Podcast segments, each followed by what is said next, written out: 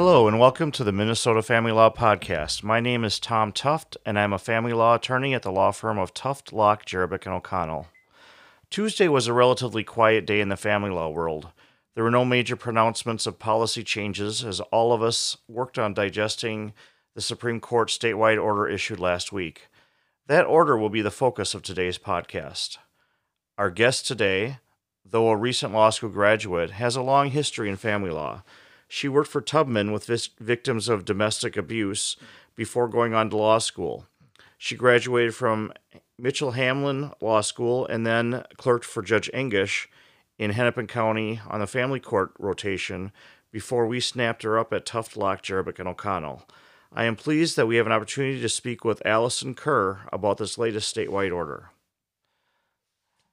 Allyson, uh, we're here to talk about the uh, order from the um, Minnesota Supreme Court dated April 9th, 2020.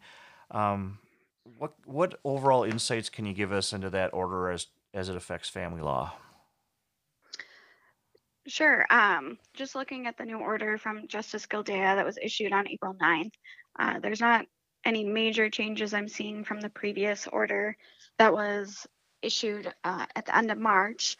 Um, specifically, the Minnesota Court of Appeals and the Minnesota Supreme Court are directed to continue hearing um, arguments, but also are permitted to grant people up to 30 days extension um, to if they need it as a result of this pandemic.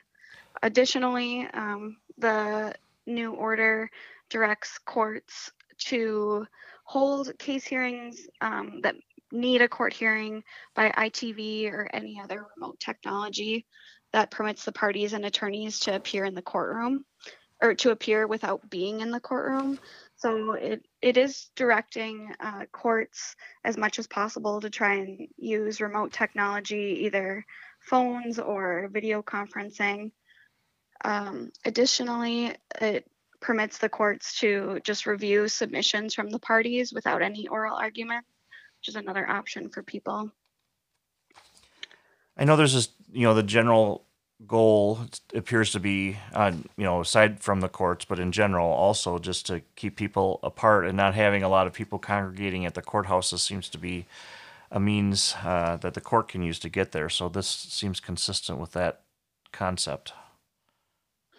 Uh, exactly. And along that same line, self help uh, see, appears to still be open, but is helping people electronically and by telephone. So their um, service desks are closed, but our self help is still available for people uh, online, which is great that people can still get help, but also reduces the amount of people that are going to the courthouse. Yeah, I know. Um, you know, anything to keep that backlog from from building. So if the help, self-help people can still operate and, and help people move ahead on their cases, that's probably going to help us in the long run. Exactly. Um, another limitation I saw in the courtroom was that uh, the the new order specifically limits um, people in the courtroom to the parties, their attorneys, and necessary court staff, and anyone else that the presiding judge designates as necessary. So, an important thing to remember to not bring um, excess people to the court to try and reduce the the amount of people that are going there. Yeah, I found it interesting that the order did not specifically address witnesses. Um, so presumably the presiding judge would would make that exception for those people. But uh, it was just interesting that the court had you know a fairly thoughtful, thorough list, and then excluded witness. I have to believe that's intentional um, to keep people from bringing bringing large groups of people with them, and and just really focusing on those who need to be there. Exactly. Um, another thing that I thought was interesting in the order is that the judicial branch's rules that prohibit recording are, are still in effect, which I think the, the courts are probably going to have a hard time monitoring uh, if people are on the phone or uh, using video conferencing. Um, they're not really going to know whether or not other people are recording the conversations and hearings that happen.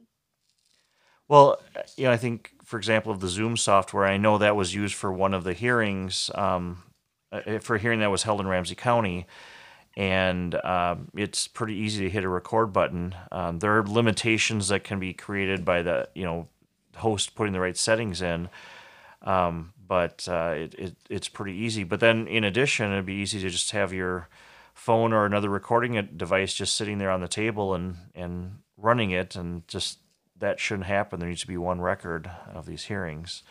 Um, a, a, related issue uh, is has come up in some the context of ADR, where um, people will have you know their support person or people uh, sitting just outside of camera range, and there's not much we can do to enforce the you know the, the desire of people to keep their uh, ADR proceedings between you know the two per, two or two participants typically, um, but that that'll be another um, issue that just needs to be addressed, and people are gonna just gonna have to you know follow instructions on that.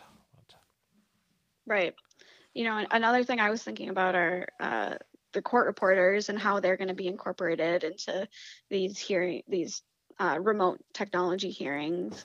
I know in the fourth district, uh, their court reporters there are probably a little more used to it, as a lot of judges there use um, the remote court reporters for their hearings. But in other districts, I know it's not as common to do that. Yeah, I was uh, uh, talking to referee Street in an earlier podcast, and I got the uh, impression that um, the the structure he'll be using is there'll be a, a, a, bridge line. Everyone will call in, including the court reporter, so the court reporter can operate from home and uh, take that transcription of the of the proceeding uh, right from their home. Uh, I just remember how challenging it, it sometimes is for court reporters um, in person. Uh, I can't imagine how much more difficult it's going to be when people are, you know, sometimes talking over one another or, or arguing, um, uh, or even you know their voices can sound similar. Uh, so to to transcribe from from home or remotely has to be a real challenge. Right, right. New new challenges for everyone as we move ahead. Um, just something else more specifically to the family law practitioners is uh, the the new the Supreme Court order does um, state that the court should be holding hearings for emergency change of custody requests, um, as well as those hearings where a person's safety is an issue, so domestic abuse cases. Uh, not sure how much luck people are having at getting change of custody request hearings, but it does sound like um, the courts are continuing to try and ad- address uh, cases where de- domestic abuse is an issue where they can. Well, and I know having interviewed referee Stebbins in Hennepin County and referee Street in Ramsey County, there's somewhat different approaches. Um, it sounds like in Hennepin, um, you can seek your order of protection, and they're kind of doing them in the, uh, you know, traditional way, including the potential for an evidentiary hearing in an, in an order for protection. Um, my understanding in Ramsey County is, you know, you you submit your proposed uh, or your your request for ex parte relief. Uh, a judicial officer reviews that. Um, if the other side doesn't request a hearing, then you're fine.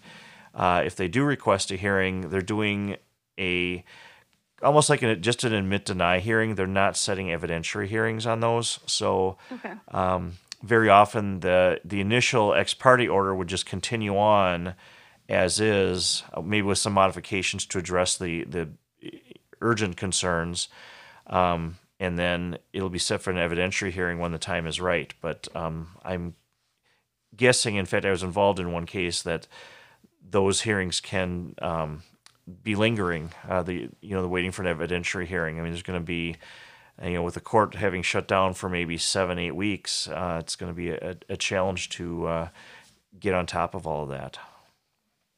Right. It certainly is going to be interesting um, to see how the courts are going to reopen, um, whether it's going to be a gradual process or all at once. But there's certainly going to be a backlog of issues, those that are pressing and ones that have just been lingering because they're not as pressing.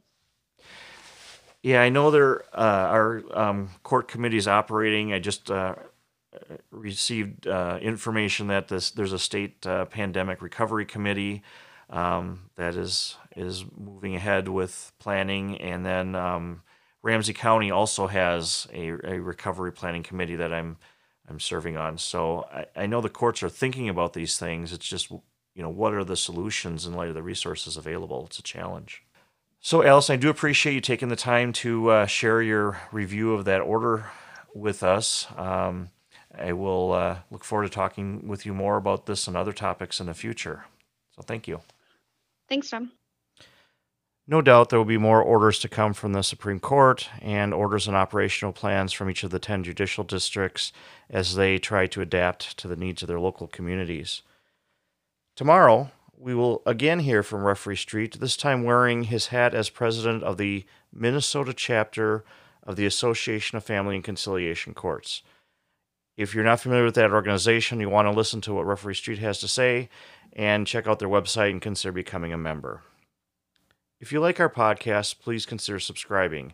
These podcasts can be found on several different platforms, including Spotify and Google Podcasts.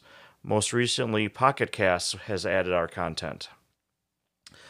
So, in closing, my family law colleagues, I say thanks for listening and I look forward to continuing this podcast. Now, take care of yourselves and your family so you can take care of your clients and your business.